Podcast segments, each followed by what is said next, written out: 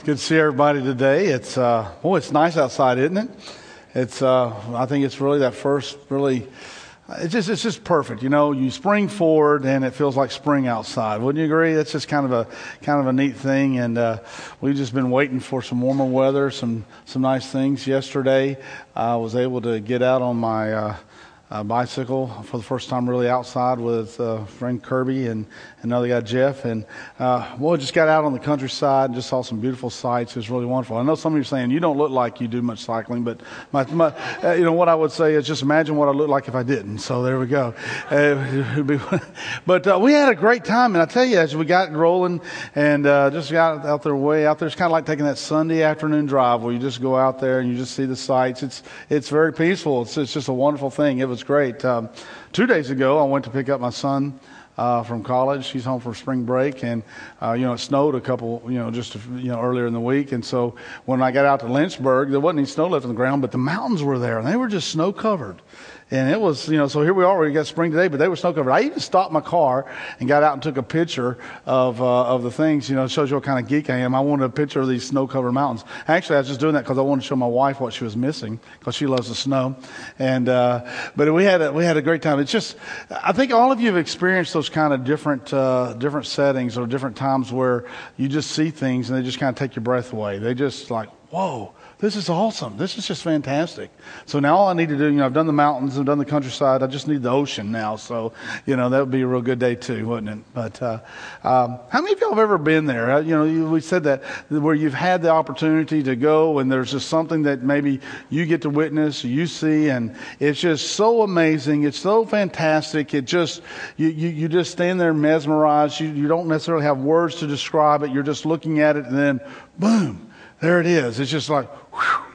Yeah, I think we all have had those opportunities, and you know, and uh, the first thing you want to do, usually after that, is you're you're you're knocking somebody, say, "Hey, check this out, check this out, look at this," or getting on Facebook, you're taking pictures and putting it there, or whatever it takes. But you want to communicate, you want to share this this the special thing that you've got to see, and uh, it's really important. You know, had, we've had a couple opportunities to do that. I think of um, one of those things that uh, I saw that I think really was amazing to me was Niagara Falls when I got there. I knew it was a waterfall.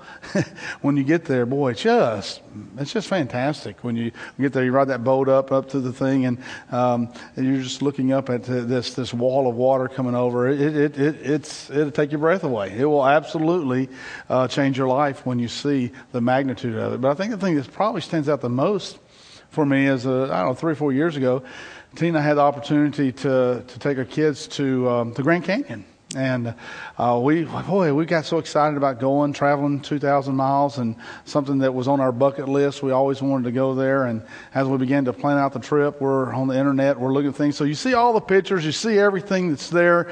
Boy, it's it's just going to be fantastic. And uh, you know, how many of y'all been to the Grand Canyon? Anybody out there? Oh, quite a few of you. Amazing. So you know what I'm talking about. Well, we get there uh, finally after traveling and driving 80 miles. We were staying in Flagstaff. We drive 80 miles up into the park park and we, we park and the kids jump out. And of course, we just, you know, the anticipation is right there. We, we've come this far to see it. Kids jump out and of course they're teasing their mom. They're ready to run up to the edge and they're going to go and hurry up. And she's saying, y'all, no, no, no, stop, stop. You know, cause she's got a, uh, she's worried because, you know, they don't have rails. they're just a drop. And, um, but we get up there and, uh, we're looking and I'm telling you, we just stand there. Just. You, you just can't take in the sight. There's just too much of it there. You know, it's uh, if you've not been there, you can't really explain it. But it's just one of those things where where it was just it was just fantastic. And so, you know, we stand there, and then after a couple minutes of sitting there looking, we start telling each other, "Hey, hey, check this out! Look over here! Hey, check, check, Check out over there. Look at that formation. Look at the way that is. Look how far, it look how deep it is, you know. Hey, you see the river down there too. You know, and you start noticing these different things and you want to share it with one another. You want to say, hey, look, check it out. And then, you know, we're done and we go home. No, actually, no. We, we start walking down the path and we go to another lookout. And now we see it from a little bit different, different viewpoint. And we see some new things, some things we didn't notice just right down the path over there. And, and, and, and you just never get tired of it. And then then you walk down the path a little further and you stop at another one and you look and over and over again for, for two or three hours, you're just walking down this path and you see so many different views, so many different things. And then what do we do? Well, we got in the car and we drove down the east side, uh, down, I mean, drove east, uh, down the south side of the canyon. We stopped over and over again, just taking in more viewpoints. And we got to a place where we're thinking, you know, if we got right out there, we can hike down this trail, we get out there, we can really see some cool stuff. And we would walk down the trails and we'd get out on some of the formations on the rocks and stuff. And wow, what a great experience. I tell you, that's kind of what we're doing here with, with a series on the mosaic of Jesus is we're taking a look and we're seeing all these different viewpoints of these different ideas of, of what it's like to see Jesus from, from a different vantage point.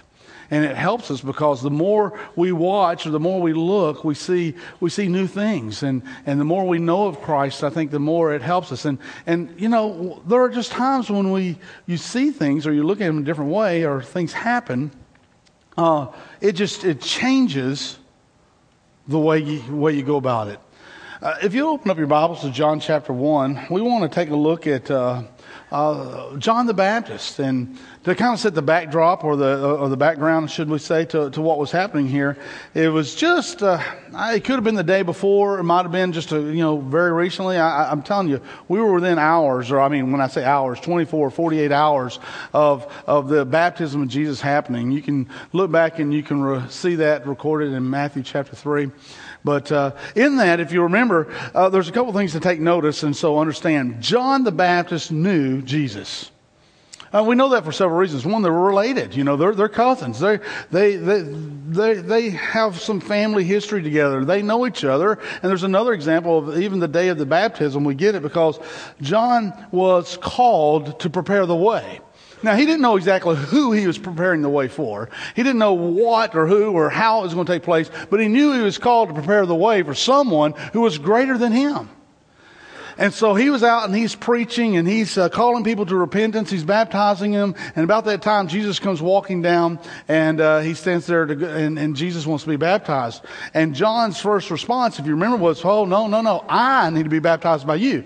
It wasn't that John knew that Jesus was the sent one or the Messiah at this point, but he knew Jesus' reputation.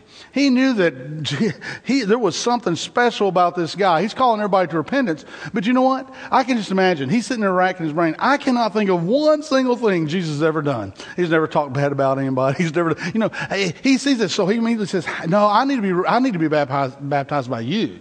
This act of repentance, I need to show it." And Jesus said, "What? Permit it to be so for now." And so when Jesus was baptized, here's the life changing moment, that aha moment, that thing that says, "Whoo!"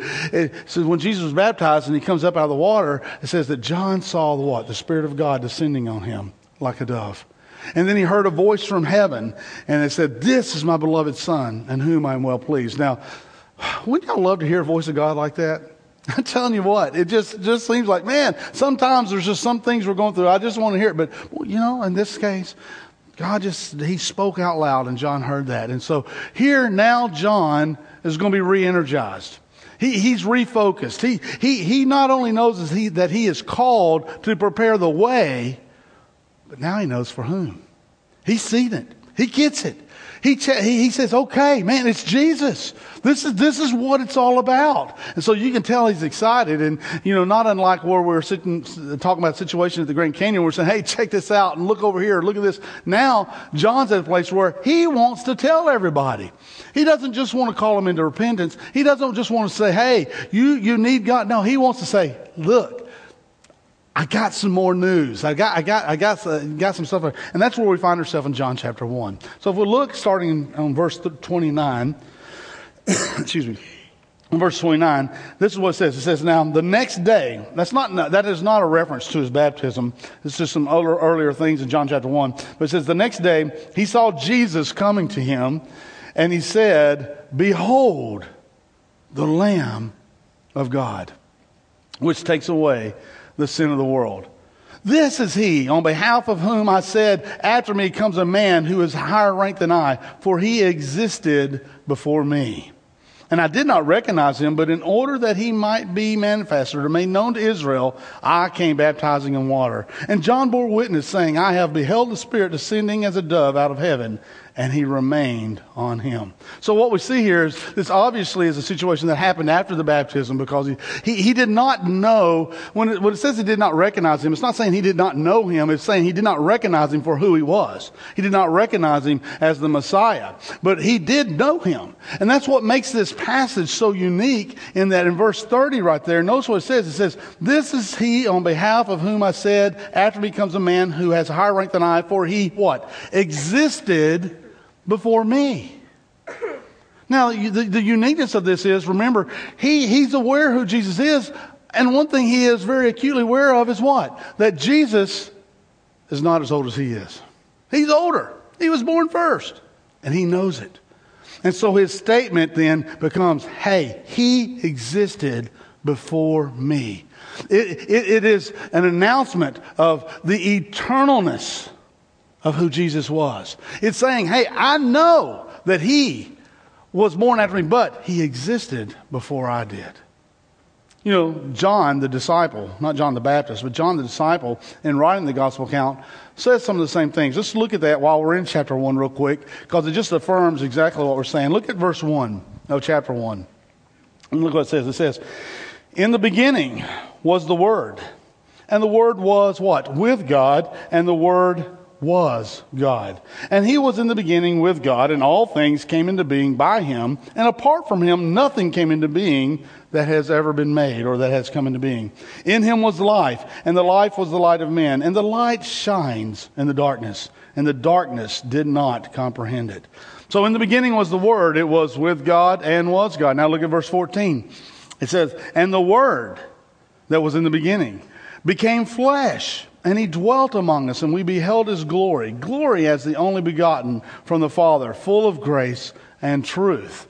Of course, last week, Randy, in, in introducing the series about Jesus being the Son of God, talked about the fact that he was part of that, that, that creative, uh, the, the, being the creator, or being part of the creative process of, of creating the world. And so there we see that. Now, verse 15 Boy, it sounds real familiar. It says, And John, that's not John the disciple, but he's talking about John the Baptist here. Says, John bore witness of him and cried out, saying, This was he of whom I said, He who comes after me has what? A higher rank than I, and he existed for me. It's the exact same verse that we find in 30. So we see that uh, the writer here is, is, is affirming exactly what John the Baptist had said later. And then verse 16, look at this. It says, For of his fullness we all have received and grace upon grace. Now, let's just unpack this just a little bit. Let's look at this word or look at this. So I think this helps us understand exactly what is being said or being, uh, so we can understand what John is saying when he says, behold the Lamb of God. Because that's really the picture we're trying to see here. But in order to grasp the, the completeness of that term, the Lamb of God, we really got to know who is he talking about? Who is John saying is the Lamb of God? And right there he says, for of his fullness we have received. Now, what does that word fullness mean? That, that in the Greek, that is the Greek term pleroma, okay? And what it literally means is this. It is the sum, uh, excuse me, is the sum total of all that is in God. It's everything. It's everything about God. Man, it's not just everything we know about God. It is the sum total of everything that is in God. So he says, wow, for us, for of his fullness, for of his godhood, for of his deity, we all have received. We have received this part of him. We are able to, to receive him. We're able to acknowledge him. We're able to, to understand that, man, this is God. Well, let's take it just a little step further. If you keep your finger there, if you want to, you can flip it over to Colossians chapter 2 uh, and verse 9. If not, just make a note of it. and You can read it later. But Colossians 2 9 says this it's the same word, it's the same term. It says this For in him all the fullness, the pleroma, all the fullness of deity dwells in bodily form. So Paul's writing in this case about Christ, and he's saying, Look, guys, everything there is about God, it was embodied by Christ himself. In other words, he is 100% totally God at the same time, fully man. Boy, what a mystery. But isn't that, isn't that awesome that we have got an opportunity to see Jesus as God, as creator? And here he was. He, he, we, we, see him and recognize him uh, for who he is. He is God. Now, that brings us to the, to, to the ideal of now knowing that um, Jesus is fully God. What is the term or what is the relationship between that and John the Baptist saying, Hey, behold, the Lamb of God? What does that really mean? There's been a lot of discussion over the years. Uh, you can read different books about it, as far as theological books and things like that, about what the Lamb of God really means. Uh, there are multiple things. I think people just like to write different books and different opinions sometimes, and they kind of look at that. One of them that I found kind of interesting, I, I, don't quite buy into, but I did find interesting is one guy was writing and says, you know, uh, just a couple hundred years before this time uh, of, of, Christ, Alexander the Great had come in and just basically taken over all of the, the Middle East there. And uh, when he did that, of course, he left the influence. That's why everybody spoke Koine Greek and all that kind of stuff. It's because Alexander the Great had done that. And the image that he used was that of, of, of a ram, uh, you know, a, a full grown male lamb. And so this person was trying to say, you know, when John said, Behold the Lamb of God, people recognized that, hey, the Lamb was this conquering king that had come through just a couple, year, a couple hundred years before that. That's kind of a, a nice thought. But the one thing I learned in school when you're trying to interpret Scripture and trying to look at it, it's always best to try to look, and if there is an obvious meaning, that's where you want to go first. And for me, that obvious meaning is simply this it's a sacrifice. Behold, the Lamb of God is the sacrificial lamb.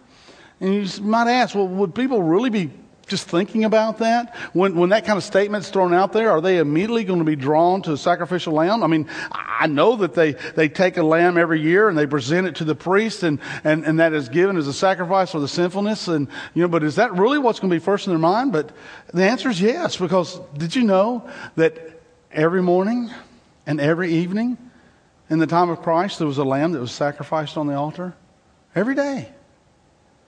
Did you know two additional lambs were sacrificed on the Sabbath? Do you know that anytime they had ceremonies of purification or, or, or, or sin, forgiveness of sins or for cleanliness, that they would sacrifice a lamb? On all the feasts you hear the feast of tabernacles and, and, and the feast of trumpets and all these others they, they required them to have a sacrificial lamb as a part of the celebration of the feast. On the, uh, on the day of atonement they sacrificed the lamb. Uh, on every day on the days of the passover as it led up to it they sacrificed an additional lamb you see, this was not just something that happened once a year for them. This is something that they were very intimately acquainted with. They knew and lived and breathed the ideal of a sacrificial lamb. It was necessary because that sacrificial lamb was to what? Was to, to, to be their forgiveness of sin. You know what the problem, though, is? The problem is when you count up all the thousands, even millions and you know, millions of lambs that were sacrificed over all these, all these years, not one sacrifice could actually atone or forgive a single sin. It was all a foreshadowing. It was all a picture of what was to take place. It was all a picture of, of what was to come. Warren Wiersbe uh, wrote, and he, a couple things I want to share from, from what he wrote. One of them was this. He said, uh, you know, when you look at the Old Testament, you go back into Genesis chapter 22 and, and you think of the story of Abraham and Isaac, and, and they're there, and uh, Abraham is of old age. He finally has his one son who the promise is supposed to come through, and, and you have Isaac there, and, and what does he say? He says, Abraham, I want you to take Isaac, and I want you to build an altar, and I want you to sacrifice him. Man, what faith they should have, could have taken. Would, would God really ask him to sacrifice his own son? And so as they were going, they were they're building the altar. What was the question? The question that was there came from Isaac. He says, "Hey, Dad, where is the lamb? Where's the lamb?" You know, we get a different picture here in the Gospels. You have John the Baptist, and he's not saying, Where's the lamb? He's saying, What? Behold. Check it out. Look, look. Here's the Lamb. A little side note guess what? In Revelation, we even sang it just a few minutes ago. Worthy is the Lamb. So, you know, where's the Lamb? Behold the Lamb. Worthy is the Lamb. Of another idea or picture we was sharing is that uh, in the Old Testament, uh, all the way up to this time, you had sinful men bringing a lamb to sinful men to perform a sacrifice for the atonement of sin. But here, all of a sudden, now we get a different picture. We have God bringing a lamb to men for that sacrifice. And so, you know, it's, it's just, it's, it's just one thing to, to say, hey, bring a sacrifice for sins, but it's another thing for God to provide that lamb. Of course, every one of the lambs had to be what? Spotless, without blemish. And here's Jesus, or the spotless lamb, without blemish, without those things. Let's talk just for a moment uh, about, well, what does that mean? What does it mean now that we have this lamb, we have the sacrificial lamb that John has introduced us to, and, and, and how do we, I guess, translate that or make it practical in our own life? Well, the first thing to help us understand is, once again, is if you remember, the old sacrificial system was insufficient. It could not atone for sins, but this one could. Jesus' atonement was complete. It would make us perfect. Remember, we looked at 2 Corinthians, mean, excuse me, uh, Colossians chapter 2, verse 9. I'm going to flip back over there one more time, and I want you to, to, finish reading that. It says, For in him all the fullness of deity dwells in bodily form. And then verse 10 says this it says, And in him, that is Christ, in Christ, you have been made complete or perfect. It's the same word we translate perfect in many other, uh, many other instances. And so, wow, his sacrifice has made me perfect. You say, wait a minute, Ronnie. I know you. I know you. I know you're not perfect. That's my wife. She'll tell you. Uh, she's down there. I know you're not perfect, but guess what? You're right. And you're dead wrong. What do I mean? What do I mean by that? Okay. Hebrews, Hebrews chapter 12 verse 1 says what? It says, seeing that we are surrounded by such a cloud of witnesses, what? Let us lay aside that sin that so easily ensnares us. Man, the writer of Hebrews acknowledges freely that, boy, we struggle. Paul even, even acknowledged this in Romans chapter 7 where he says, man, I love God and I want to do these things, but I continue to do the things I hate. I don't want to do them, but I, I do it. But I really want to do this, but boy, I really end up doing the things I hate. So, yes, there's a struggle here. But the key point, guys, and listen to this, and this is it, is that no matter what I do, no matter what I've done, it doesn't change my standing with God. Let me say that again. My standing with God is 100% totally based on what He did, what Jesus did. There is nothing that I have ever done. There's nothing that I have ever thought. There's no sin that I've ever committed. There's nothing that has been too bad that has placed me too far off that can separate me from His love, that can keep me from understanding or, or knowing what forgiveness is. And guess what? The same's true about the future. There's nothing that I will ever do because guess what? not only are my sins past forgiven, but that verse says, remember, John says, Behold the Lamb of God which takes away the sin of the world. So not only are my sins past forgiven, but guess what? Everything I've ever done, everything I will do is forgiven. So my standing with God is unchanged. So, does this mean, wow, Ronnie, if that's the case, maybe I should just go out and live the way I want to. Maybe I can party, I can, I can enjoy all the pleasures of the world because it really doesn't matter because my standing with God won't change. Well, actually, the scripture addresses that too in Romans chapter 6. it says, What shall we say then? Shall we continue to sin that grace may abound? God forbid, for how shall we that are dead to sin live any longer in it. So, no, we cannot continue just to live any way we want to. What we have to do is understand what's happening and what's taking place.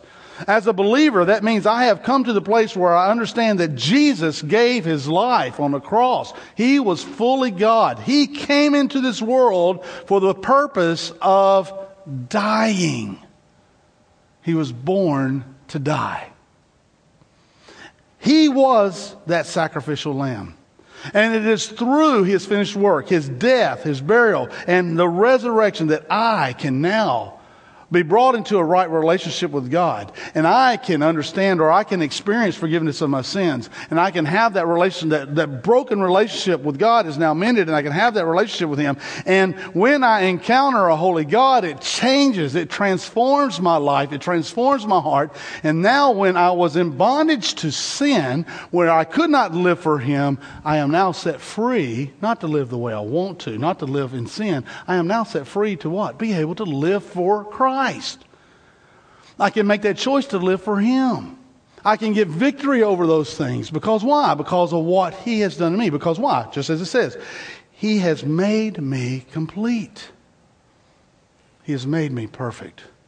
My standing with God is 100% based on what He did, not what I've done. Let me give you another illustration uh, to kind of help make it a little bit more practical. Several weeks ago, I can remember I was sitting right over here. Um, I came in and I, quite frankly, had not had a real good week. I, I think, you know, I, I just had some things I was struggling with and, and God was dealing with me in them. And, you know, it's just kind of going back and forth. And I knew I wasn't really making the right choices. And, uh, and I, so I came in and wow, I was there and the music started playing. And one of the songs kind of, I kind of got into one of the songs that really caught my attention and was really bringing me to a place of, of, of worship. And, and I wanted to lift up my hands. I wanted to praise the Lord.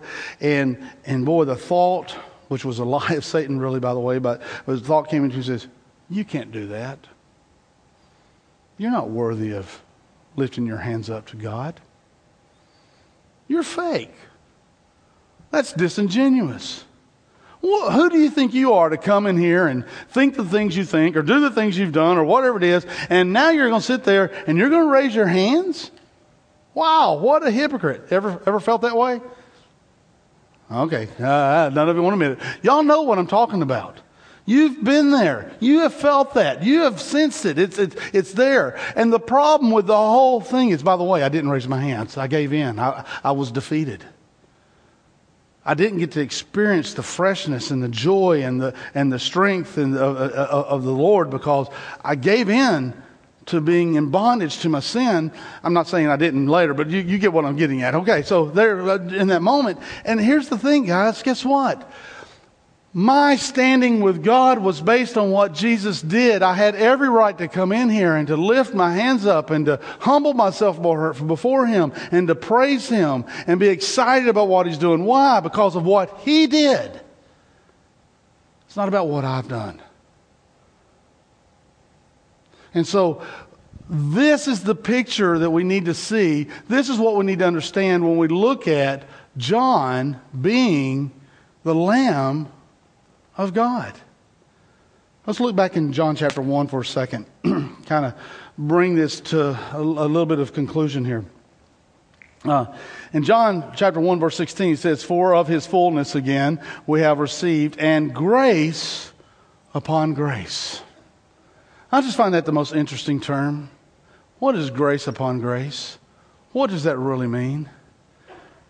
Well, do you know what grace is? Grace is really what? It's, it's an unmerited, an unearned favor, is what a lot of people term it as, which is a, is a good definition. But what it actually, in, in, the full meaning of it is the absolute freeness of the loving kindness of God towards men, finding its only motive in the heart of God wanting to give it to us. You see, it's not an expectation. I can't earn it. I don't deserve it, but it's His loving kindness. It's His forgiveness. It's His grace. But here it says grace upon grace.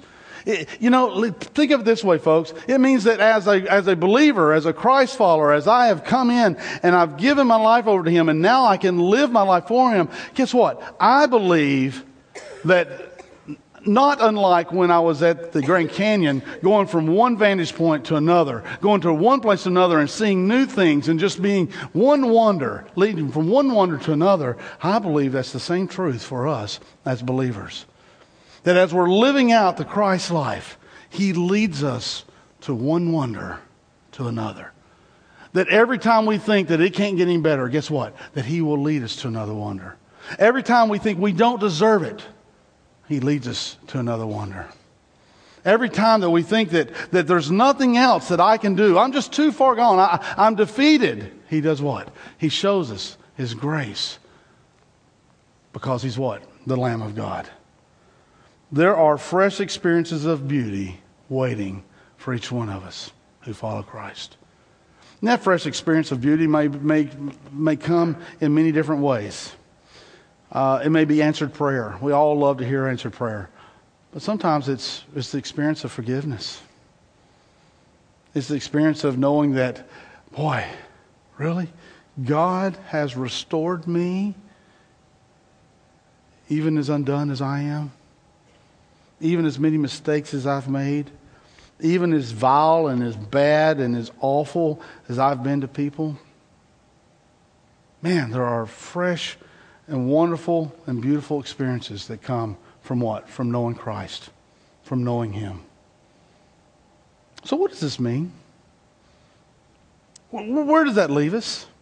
When we see the, the, the, the very creator of the world, Him working in us and forgiving us, and what does it mean? Well, John said it. Let's look back at verse 29. John chapter 1, verse 29.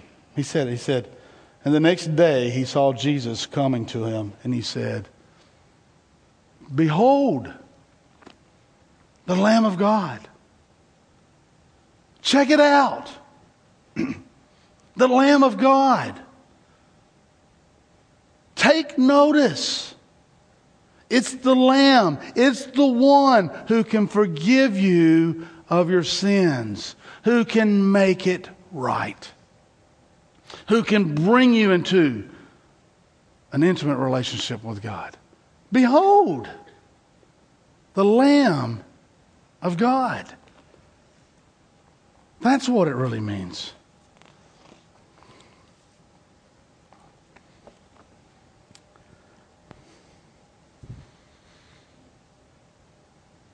He takes away the sins of the world. Over the years, I've done lots of counseling. Been in ministry, what, 27 years. I've done lots of counseling. I wish I could tell you how many times somebody's been in my office and said, God can't forgive me of this. And they're just crushed. And they really believe that there is nothing that's redeemable. They've just gone too far. Can I tell you something today? There's nothing you've ever thought. There's nothing you've ever done. There's nothing you've ever said. There's no act that you've ever committed that God cannot forgive you for. In fact, He wants to. He wants to. He wants to so bad that Romans 5 8 says that He demonstrated His love for us in that while we were yet sinners, Christ died for us. John 3:16. What does it say? For God so loved the world that he gave his only begotten son that whosoever would believe in him should not perish but have everlasting life. Hey, my friends, listen to me. There is nothing. You're not too far. How about for us as believers? Maybe we're in bondage. Maybe we're struggling. You know what? God wants to set you free. He wants to set you free from whatever's keeping you from serving Him. He wants you to have victory in your life. I believe that with all my heart. And that's how. Behold, the Lamb of God. Let's pray together.